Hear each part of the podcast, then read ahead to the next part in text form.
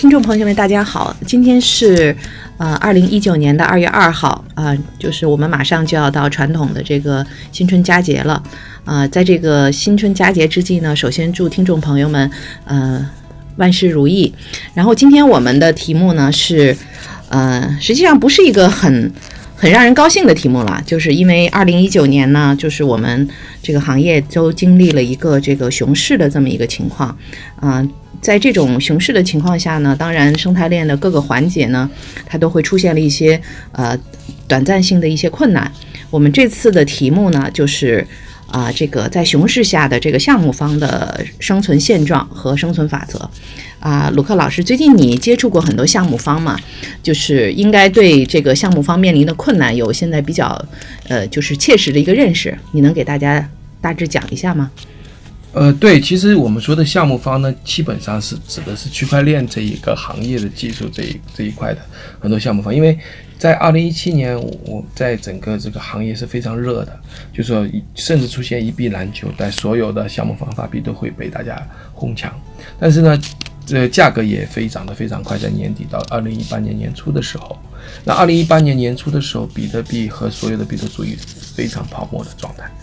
然后随着整整一年下来呢，随着比特币的下来以后，所有的包括融资的 ETH 价格也掉得非常的快。那么这个币价掉的很快，因为 ETH 最高是一千四百多美元，相当于接近一万，一万二、一万二、一万一左右。可是它早期融了很多很多钱的项目方融的都是 ETH 嘛，可是现在的 ETH 大概只有七百多块钱左右。那七百多美元，呃不是七百多人民币，对对，那就相当于说它掉掉百分之九十多，也就是说它以前如果融了一百万，它只剩下，呃，就是十万多一点吧，十万都可能不到啊。那这样的话，他没法预没办法就是工作下去，就已经融资的项目方，但当然有些币还是要卖掉才能变成他工作所要需要的钱，所以项目项目方呢，相对来讲，这一八年和将来的一九年都非常困难。如果行情不发生嗯转变的话，他们将来开发也好，将来做事也好的团队都要缩编了。这是这是目前已经完成募资的，或者是将来要上供链的一些项目。那对于那些就是说还没有开展或在一八年开始的这些项目也是这样，它在中期募资，它也是随着这个呃募资的出现的一些问题，因为什么呢？很多人因为整个市场是是下降的嘛，所以它的这个原来你要去讲那些财富效应是没办法去跟呃投资者讲的，因为投资者说我年终买的，我现在已经亏了，那我为什么从你这里可以赚到钱？那第二个呢，就是一七年、一八年一来，其实是政策是在收紧的，就是被监管。监管你，你在网上，比如说在谷歌、在百度，很多媒体的渠道，你是发不出声音来的。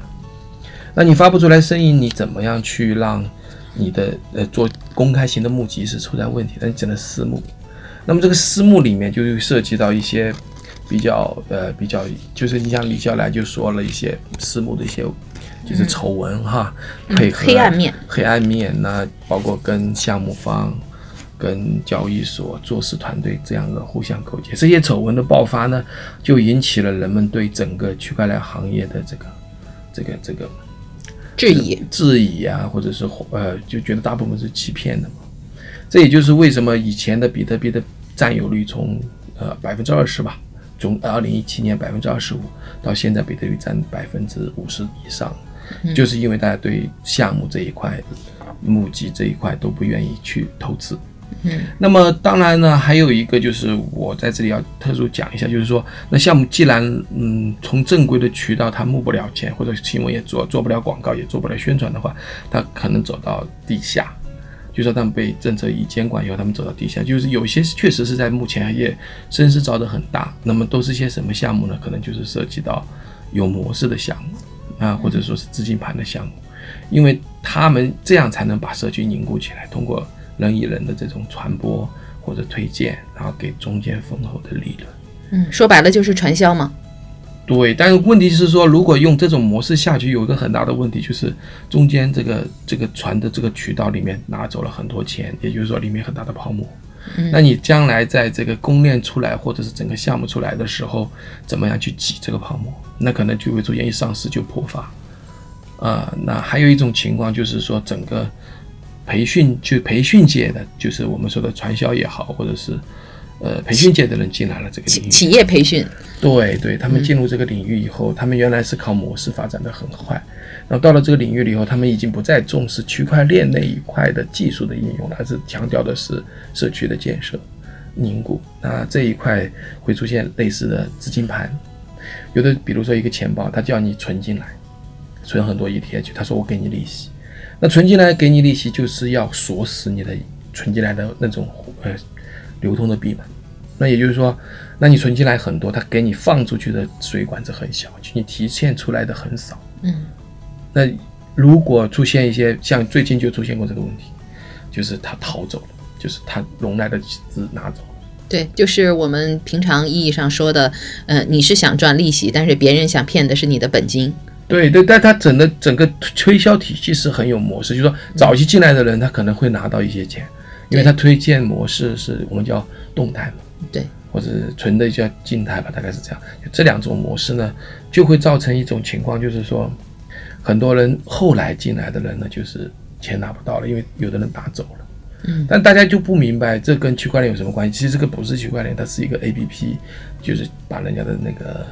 资产拿过来。对因为其实现在可能观众朋友们并不是参与的很多，但是实际上我们接触过很多这样的这个项目，就是你看这种项目呢，它是一个高度控盘的项目。所谓高度控盘呢，就是一个嗯很明显的一个传销体系，在微信或者是在电报或者是在 QQ 群里面，是一个就是。呃，就是很严严密的一个社社区体系，然后呢，然后呢就是发币，然后是上一家交易所，这一家交易所还是被项目方高度控盘的。然后呢，就是你当然你早期参与的人可能会有一些利益，然后呢，就是实际上割的都是后期进入的这种所谓的这种韭韭菜啊，这就是一个现在一个刚才老鲁鲁克老师说的这种这种资金盘的这么一个模式。对他们基本上不是真正的，就他可能社区的人可以，也许社区人可以，呃，挣社区外的人的钱，比如上二级交易所，但是一般来讲他们不上外外面交易所，他是直接在内盘交易所。对，所谓的内盘交易所。对对对，他们一般不去外面去上交易所。那这样的话，如果他能够承兑一些东西吧，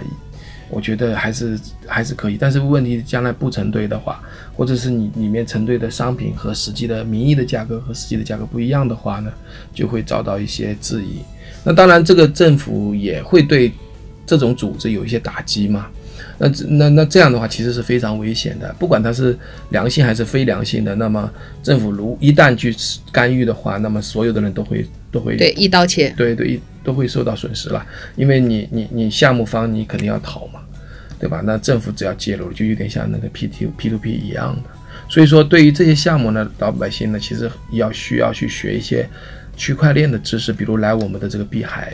碧海网、碧海一二三、碧海七星去了解，因为一旦你投资了这个。呃，这一块的项目，那你就要了解这个项目是不是区块链的项目，它是不是在用区块链的技术，或者是说它有没有区块链的浏览器，它的用的是 token 还是将来要发一个公链，还有这个币之间的和和和和它的平台币之间的关系，这个需要一些专业知识啊，不能只看到里面丰厚的利润。因为有可能就是说你说的，呃，你想都享受到的利息，其实人家想想要你的本金，是这样的一个关系。